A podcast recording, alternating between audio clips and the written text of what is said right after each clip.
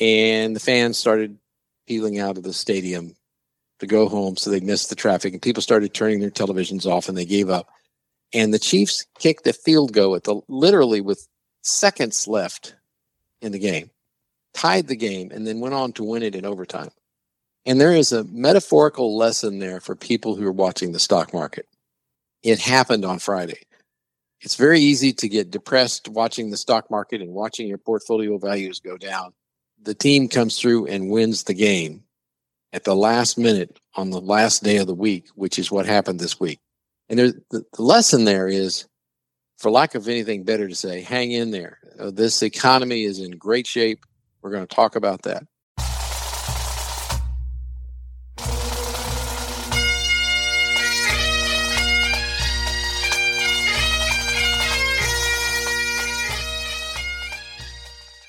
Once more unto the breach, dear friends. Else fill the wall up with our English dead. Good morning, ladies and gentlemen, boys and girls, and welcome to another, at least semi sort of quasi exciting episode of the Personal Wealth Coach, where we will talk about such things as digital, Uh, digital versus crypto cryptocurrencies. yes, and other things like inflation and exciting things that you can talk to your kids about, like supply and demand. I'm trying to make it exciting. It's just Well, no, we're going to talk about sports today. oh, you're going to talk about sports. I'm I mean, I, I'm gonna the Kansas City Chiefs won a football game. I, I didn't even know they were a football team. I know you didn't, and I didn't either until I read it. But it's well, actually, I did know because I went to college right outside Kansas City, So you did know that they were a football team. Yeah, and I used to work at a radio station, and I was the guy who sat there and played the commercials when they had broadcasts. Okay. So we're going to talk about sports. So uh, fair warning, we're going to give some di- disclosures in advance. But the number one disclosure is that um, we know very little about sports, and we're going to talk about them this hour. Okay. Yeah. All right. which which is a lot of what we do is we talk an awful lot about something we don't know a lot about because No. even though in my case for 40 years I have been studying a subject I've concluded that the more I study it the less I know about it. Right, which is the very good expert qualification is when you've been studying it a long time and still you you say you've got a lot more to know than you will ever know about it, it means you're an expert. If I you say. I got it, I got this, this is easy, I I understand this subject, that means you are not an expert. I know the more you study on something like that the more you're aware that you don't know and the problem is that what I'm learning what I learn over the years is arithmetic it adds up. However, what I become aware of that I don't know Is exponential. Uh, is exponential that's multiplying so that when I finally die, I will drown in a sea of ignorance. Uh, you got a life raft or something, at least take like an encyclopedia as a life raft. It, it will help. Wikipedia. Wikipedia helps on your smartphone. Yes. Yeah. So this is the personal wealth coach, and we actually do have some real disclosures to give in advance. Number mm, one Yeah. is that the the personal wealth coach is not just the name of this radio program. It is also the name of an SEC registered investment advisory firm. And the people that It are is? talking on it on the program are the principals at that firm. So having said that, what does it mean? Well, fiduciary advice is given through an investment advisory firm. And you can't do that on the radio. It'd be really nice if you could but it would have to be a radio with just one listener because privacy issues are important. It would have to Um, be encrypted too. Yes, encrypt it and and all that good stuff. So what we're giving on the radio is not fiduciary investment advice; it's education. Uh, we're going to talk about what things mean and how things fit in our economy, and what we should be looking for as far as what's what's got growth potential and what doesn't, as far as the economy goes.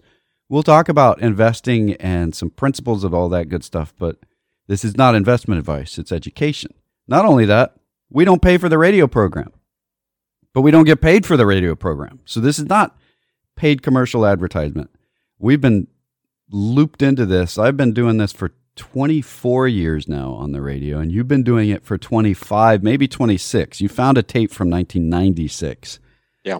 Um, so 24 and combined about half a century on the radio talking about investments in a non-paid capacity. We're trying to help people. I hope. I really hope this is helping people. I really, really do. Uh, but you've got some other stuff. You want to tell us some more? Oh, I can do my favorites one. My favorite one. Um, the information we present on this educational radio program has been obtained from sources we deem to be reliable, but we make no warranty or guarantee as to the accuracy or completeness of said information. There. Good. I missed something from the last disclosure. We do advertise on KTEM, which is the Yeah. radio program, is on that. But we advertise strictly for the radio program.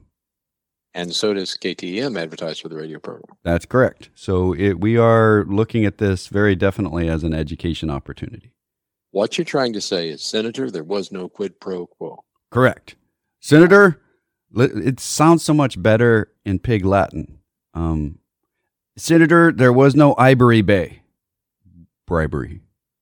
Oh, See, oh, you see what I did? It's, it's like a direct translation of quid pro quo. It's like that's what you want to say when you don't want to have bribery labeled over your conversation. It wasn't quid pro quo. Okay. I wasn't being paid to do a thing I wasn't supposed to do. Oh, yes. Well, what we're saying is there's no bribery or quid pro quo in our radio program. And if you disbelieve, we'll pay you in Reese's peanut butter cups to get you to shut up. Oh, wait a minute. Ah, that's, Idque opre are you pig? You just made Latin into pig Latin? Yes, I did. Oh my yes, you are telling the whole world who we are. You're there's not going to be a surprise in any of you that are listening when we go into the drivel that we normally talk about about economics. So you have been warned. We've already begun with pig Latin, Latin. on Latin. Right. I actually, I don't think maybe this has never been done on the radio before. Latin spoken in pig Latin. Yes. Um, we could start a meme. Okay, so what happened in the market this week? A lot, A lot. obviously. Um, last couple of weeks, the market has been interesting.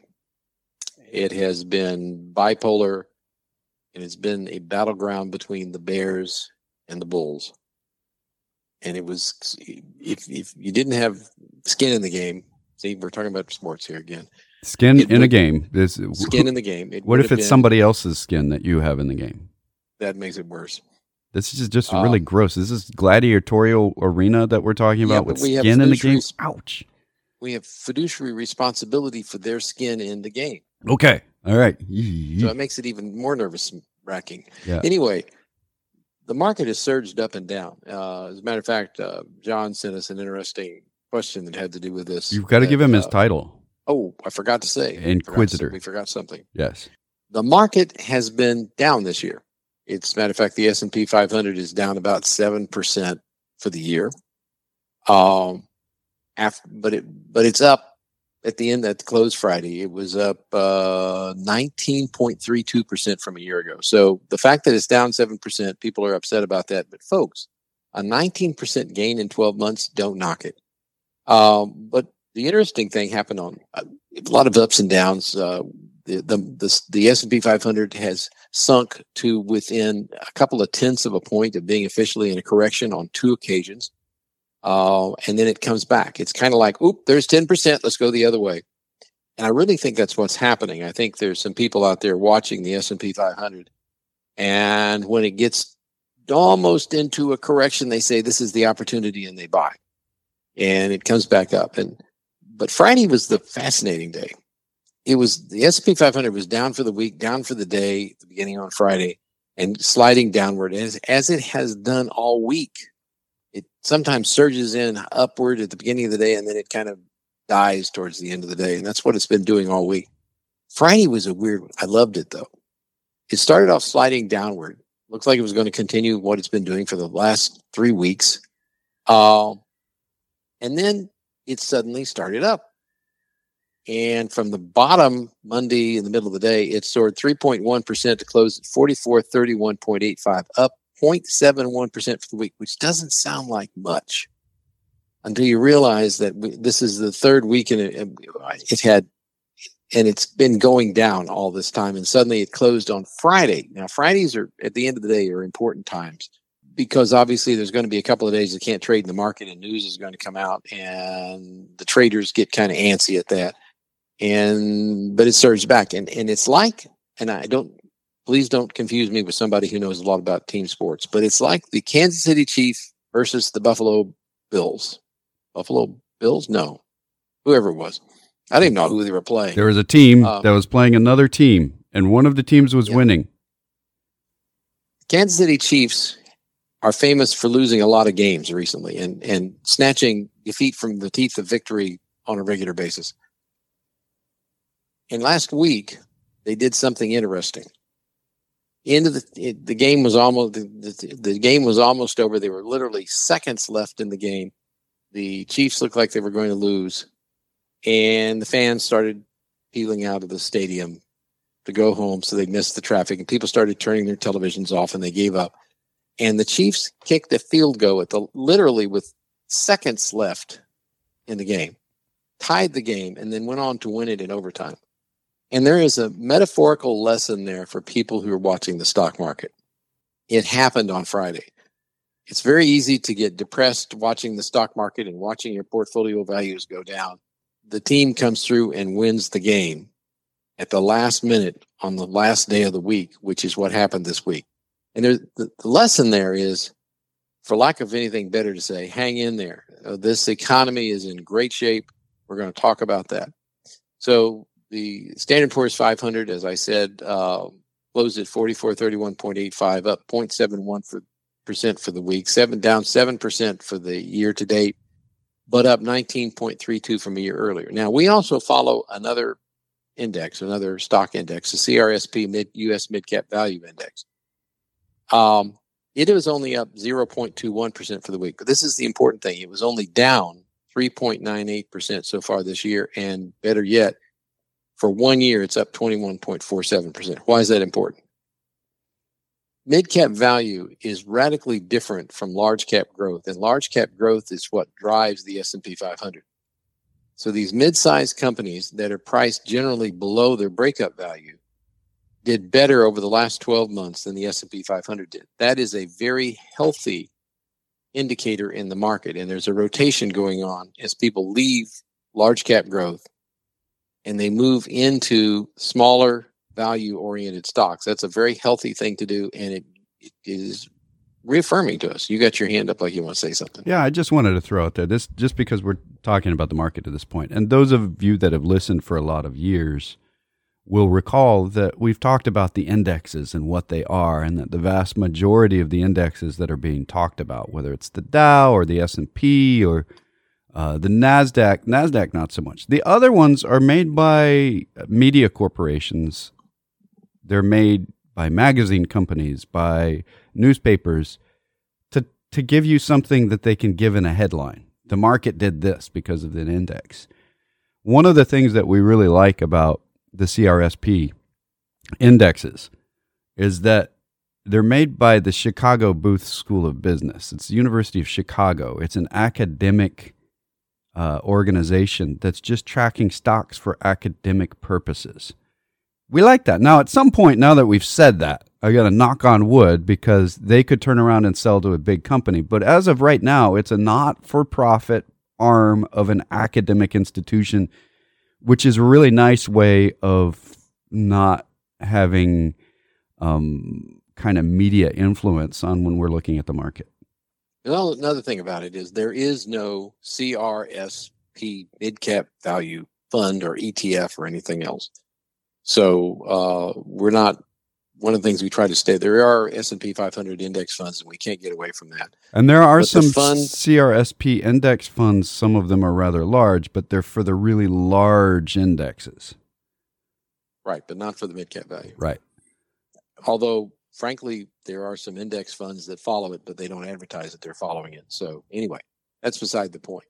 Um, the the thing that was driving this almost correction that we've had for the last couple of weeks, pretty clearly, is a is a very serious fear among investors that the Federal Reserve Board will will hike interest rates hugely at some point and wreck the economy and put us back into recession, which they have done in the past. Do we think that's likely to happen this time around? No. And let me tell you why. the um, the, chairman of the Fed and members of the Fed in their speeches have said over and over again, we don't want that to happen. So we're not, we're going to do everything we can to keep that from happening, being crazy and suddenly hiking interest rates and plunging the economy into recession and overreacting to this. If, if you go back in history, go back in time to when the Fed has raised rates too fast and look at what they were saying at the time.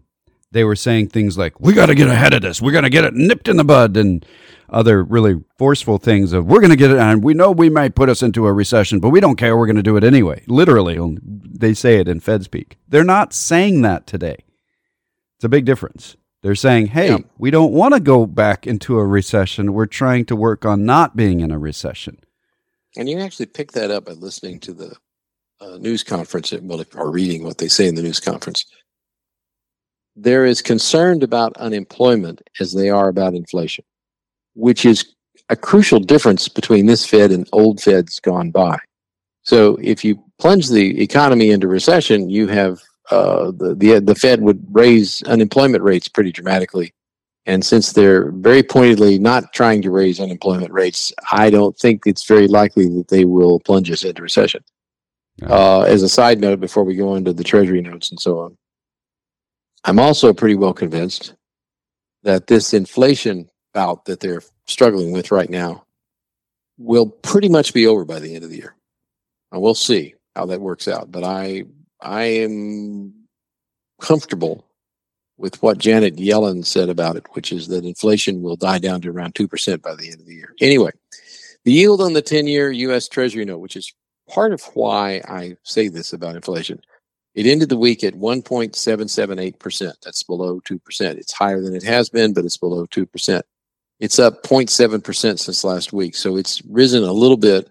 The yield curve continues to be comfortably steep with the 30 year bond yielding 2.083%.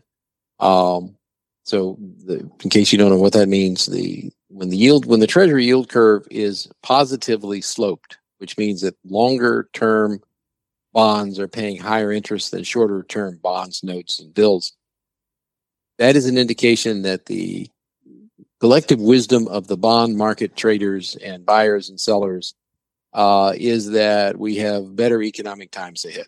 And, and what is positive. We're going to put another little disclaimer out there. When we say collective window, wisdom of anyone in the market, any market, we always have air quotes around wisdom.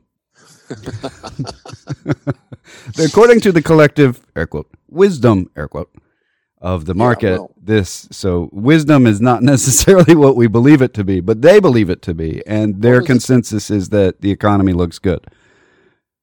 It was the Secretary of the Treasury under Bill Clinton said when I oh Rubin Robert yeah. Rubin yeah he said when I if I if I die and am resurrect and, and and have a new uh, come back if I uh not resurrect that's not what I'm looking reincarnated for. reincarnated I want to be reincarnated as the bond market. Everybody's afraid of it. That's true. Uh, it's complicated and it's silly. But basically, what we're seeing is that when the yield curve, when the longer term bonds have lower interest than the shorter bonds, that's a bad sign. We're not seeing that at all. It means that there's still a rational approach to the longer you have your money at risk um, the more you'll charge to have that money at risk. So interest rates should be higher for longer maturities. When if you give somebody a, an IOU that's going to last 12 years, it's different than borrowing 20 bucks that you're going to give them back tomorrow. Most people don't charge the, interest on that short alone. One of the surest signs, and it's not 100%, it's missed once that I know of, that we are headed for a recession is when the yield curve becomes inverted, when short term interest rates are higher than long term interest rates. And when that happens, it's an almost recession, even the time it missed, but inevitably we wind up in a recession with, with that one exception. West Texas Intermediate crude oil joined in the climb. It rose about 3% to $87.25 per barrel. Why?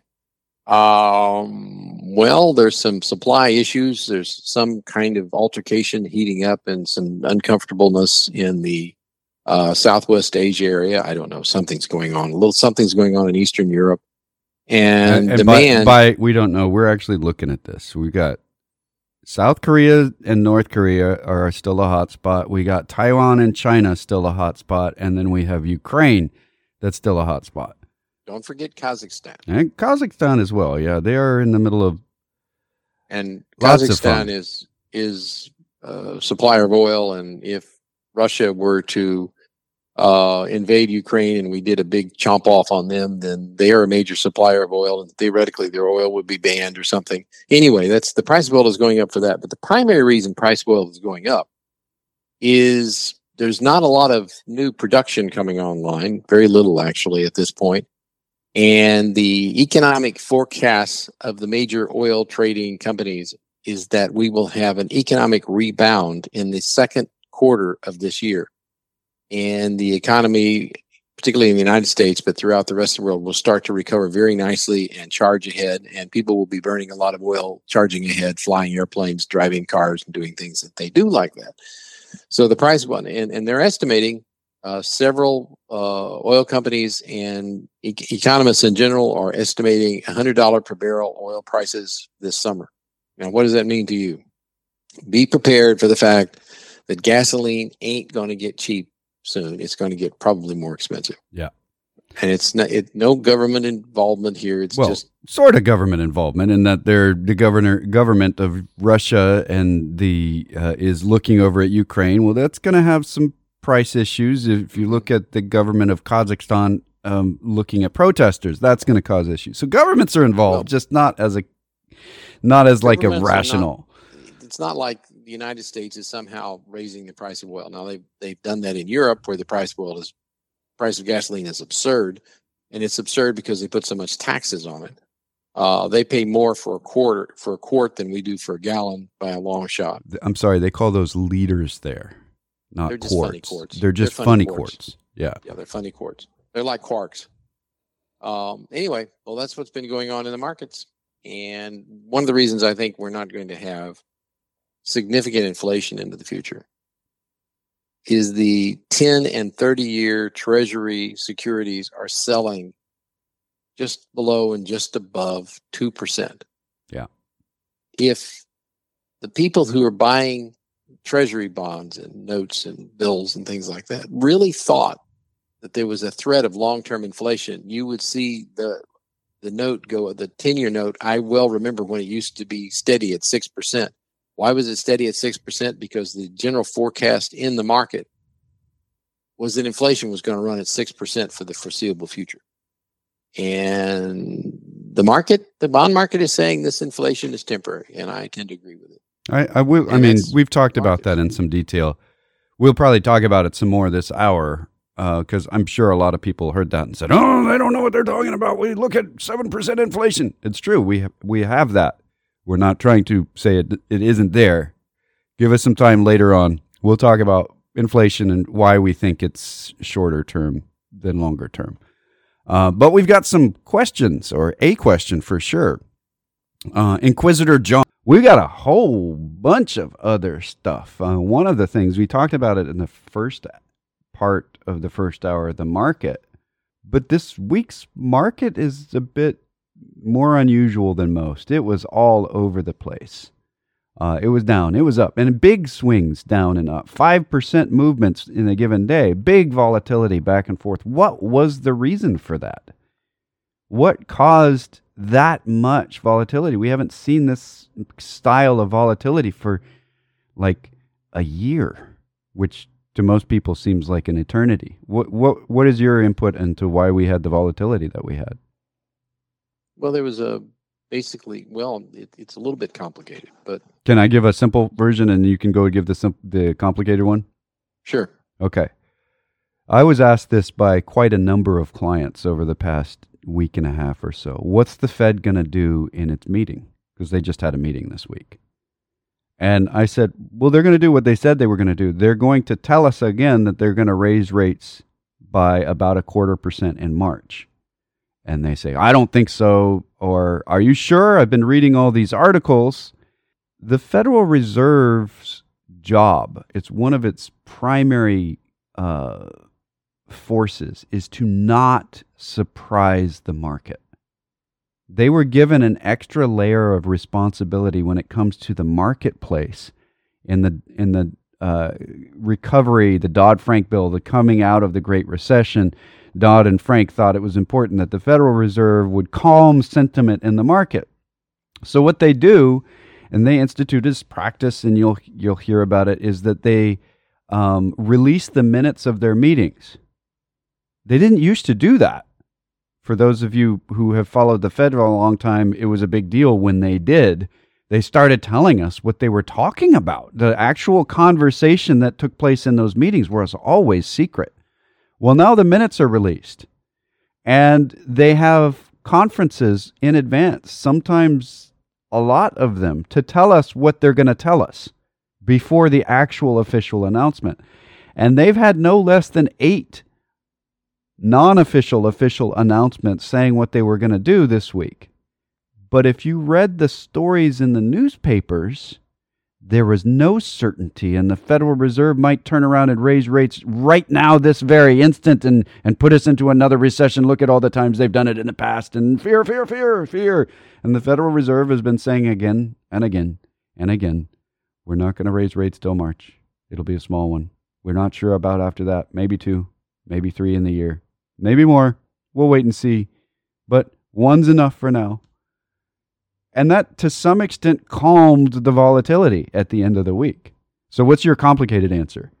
Well, professional investors and the people who've been at it for a while do a lot of number crunching to figure out what stocks are worth and it's it's a present value calculation. Basically, the lower interest rates are, the more the present value is on a stock. If you're calculating based on estimated earnings into the future, that's a little complicated, but that's the way it's done by the professionals.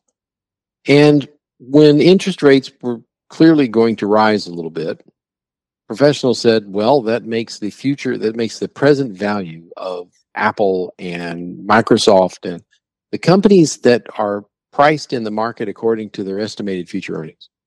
What happens when they, that means their price is worth a little less based on future earnings. So they sold off some of their stock and said the price is the future, the, future value of this is probably a little less than we had calculated before because interest rates are different. Well, they sold a little bit, but there's a lot of people in the market, and, and the market is not moved by the majority of people in, that are invested in the market. The market is moved on the margin by a relatively small number of people, and there's a lot of people in the market in this bull market, as there were in the 1990s, who literally don't know common stock from livestock, and they're new to investing, and they get really excited, and they look at bits in history, and they read a lot on uh, social media. And people who are writing in social media who say we know what we're talking about really don't know what they're talking about either. The end result is when that slight decrease in present value occurred that the professionals were accounting for it moved the market down a little bit and it caused a mass panic among the amateur relatively new investors in the market some of whom claim to be professionals at this point. and when they started selling and they talked about it on reddit and how i'm selling right now and it came up on Market Watch and it came up on all the sudden sensational news media that's in the digital world. A lot of people started selling, and when they started selling, the market started down. That caused a lot more people to sell. But that same set of algorithms that the professionals are using said, okay, at this point, the this the current value of all these stocks we're looking at has dropped below what we say is the appropriate current value. It's gone back into a buy position where it's a bargain to buy it now based on what we know about future earnings, what we think we know about future earnings. So they started buying again. And so you saw the seesaw back and forth between relatively inexperienced, mostly amateurs selling, and experienced professionals buying. And it was a battle back and forth between the bears and the bulls. Basically, the long term professionals are uniformly long term bullish right now. And the amateurs and new folks in the market who think they're geniuses uh, are turned bearish. And so there was this battle went on. And then when the news stopped being a rumor and started being reality, the bears kind of said maybe it's not as bad as we thought and they stopped selling and the bulls didn't do anything spectacular they just pushed the market back up to where they felt like, like it was a fair value. And that's what's been going. That's, in my opinion, what went on all week in the markets. Right. Um, it's often called the buy the dip mentality.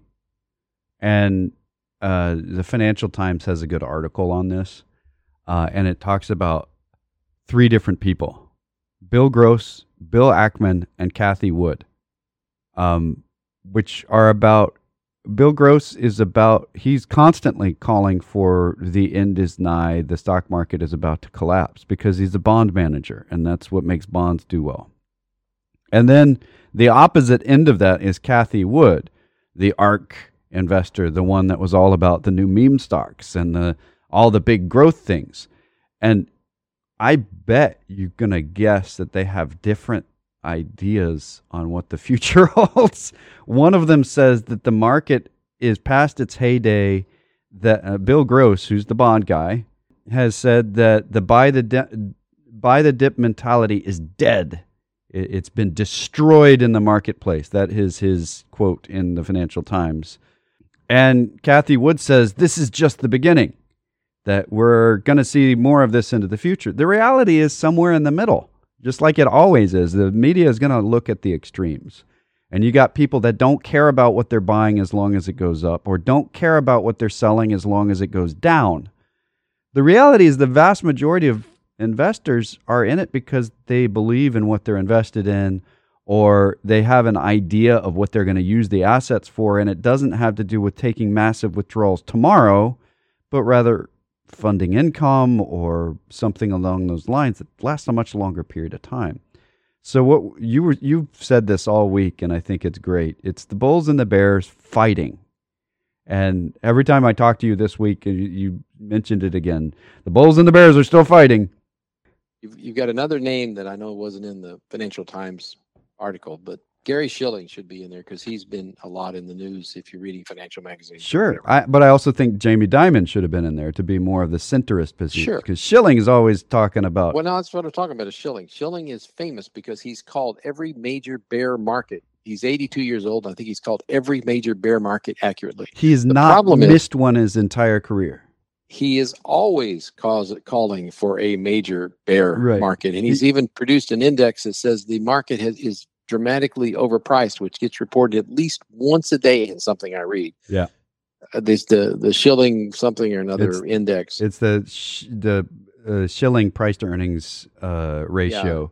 Yeah. The the shilling index is a real estate thing. It's a different thing. Gary Shilling has shown that the market is extremely overvalued and has been since 1982. Because so his, if you gotten out of the market in 1982 because it was overvalued, when the Dow Jones Industrial Average was at 2,000 or 3,000, and you'd still be waiting to get back in for it to fall back down to the level that Gary Shilling thinks is appropriate. Yeah. By the way, that entire time he's been invested in stocks.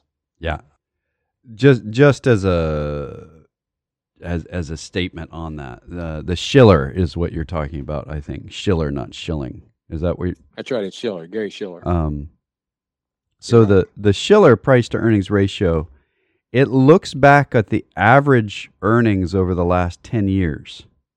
It's not looking forward at all and it says based on that is this company overpriced. If you look forward, you get a different number because if you look at, you know, Tesla for instance, look at its 10 year in the past, it's not got good things going for it and you could easily say that's overpriced.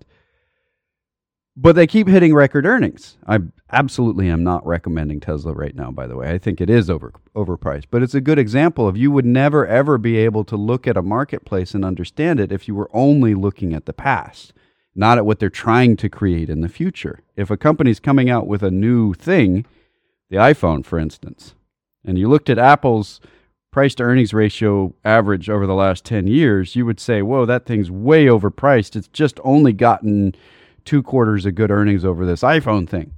Well, the reality is that it was a new product that everybody wanted to buy and that they continued to want to buy, and it's changed the outlook. So there's always bearish sentiment, and Schiller is famous for it because he's gotten every single bear market right. He's called every hmm. single bear market, but he's, but he's called all the bulls. He's called five bears for every bear that happened, though, and that's the deal. Is that if you want to hear him talk about the bear that's coming, just talk to him on any day. And we need that. This is important. We need people who are constantly saying, shore up your assets, take the profits that you can, because that's part of being a professional too. But you also need a little bit of risk taking to say, I think that's going to do better than it did in the past. And the reality is, we have an average of those two. We don't have constant bear markets. We have bear markets occasionally. We don't have constant bull markets. We have bull markets occasionally. We're still in a bull market, and we came close to a correction. We came close to Gary that 10% drop. It is Gary Shilling, by the way. Uh, I think Gar- Gary isn't okay. I'm talking about somebody completely different. Huh. Okay. Yeah, he's a registered investment advisor guy that's always talking about. Ray Dalio is also right in the middle. He's a big RIA fellow who's saying things might be a bit overpriced, look for a downturn. And he said that in the end of December. Uh, but I would actually invite those of you that are listening now to go back to our end of December and beginning of January. We had a couple of reruns play in there. Go back to mid December and hear us talk about this could be the correction we've been expecting. Because we did expect it and look at this. It looks like it's an important thing to have happen. This is, we talked about this a little bit last week. Corrections are necessary. Downturns in the market, you absolutely have to have them because we're not collectors. As investors, we're not just collecting trading cards. Cards, we're trying to own something that's creating profit. Not just have the ownership appreciate, but actually own something that's creating things that people want to buy. And during the the big downturn in 2020, when the market crashed and the meme stocks were born, and a lot of money flowed in, a bunch of people that didn't have never been in stock trading before that are suddenly the new experts. You mentioned this in the reference to the dot com bubble. It looked just the same in the late 90s a lot of people that never done it before that are making huge amounts of profit so they must suddenly be experts. This it's generational. It happens every generation. We have this happen. This is what's just happened. And we gave a lot of warnings back then oh this is not the way the market works. You can prop it up for a while but at some point people actually want to see profits being made. Well the wall street journal just did a big article on the meme stocks. We're now a year after the the peak in the meme stocks. By the way, the peak in the meme stocks was January 28th of 2021. So we're almost exactly a year later and we've seen a drastic difference. The whole year of 2021, which was phenomenally good for the majority of the market, really was not good for the meme stocks. And you you talk about this as the normal market rotation where people getting out of tech and getting into value and so on. The reality is that it comes back to if you really are thinking long term and you say, I want this investment to last me through into retirement, and I want to make sure that what I own isn't flying up and down all the time because how am I going to make it to retirement with that? I want to own a part of the economy, not guess which part of the economy is about to take off or which one's about to fail, but own a part of the economy. That's the normal, that's the vast majority of people that invest. They just stick it in there and say this is for long term. We keep getting these waves of people that think, no, I can make it all now. And that almost always ends in disaster. And it hasn't ended. And that's the thing. I shouldn't say it ends in disaster. Ending implies that time stops. You can always learn from your mistakes and figure out what you really are trying to accomplish. Uh, and I'm my major hope, it's the same one that I had in 2020 and 2021 when we were talking about this, is that this doesn't burn these new investors so thoroughly that they just completely get out of investing and say that's it's a rigged game or something. Anytime people say it's a rigged game, they're trying to get rid of AMC or they're trying to get rid of GameStop and they're rigging the game against us. People on Wall Street want to make profits just like the individual investors do. It's not a rigged game. It's like that company's not making profits, so why would I own it? Anyway, and we're about out of time. If you'd like to talk to us off the air, we have voicemail waiting during the weekend, real life people during the week, locally at 254 947 1111 or toll free at 1 800 914 7526. You can go to our webpage, thepersonalwealthcoach.com or tpwc.com. Uh, you can sign up for our newsletter there, read about our philosophy, read our newsletter. You can listen to recordings of the radio program, but you can go anywhere for that as well. Any place that offers podcasts, we are there. Look for the Personal Wealth Coach or TPWC. Uh, and email us directly at jeff or jake at tpwc.com.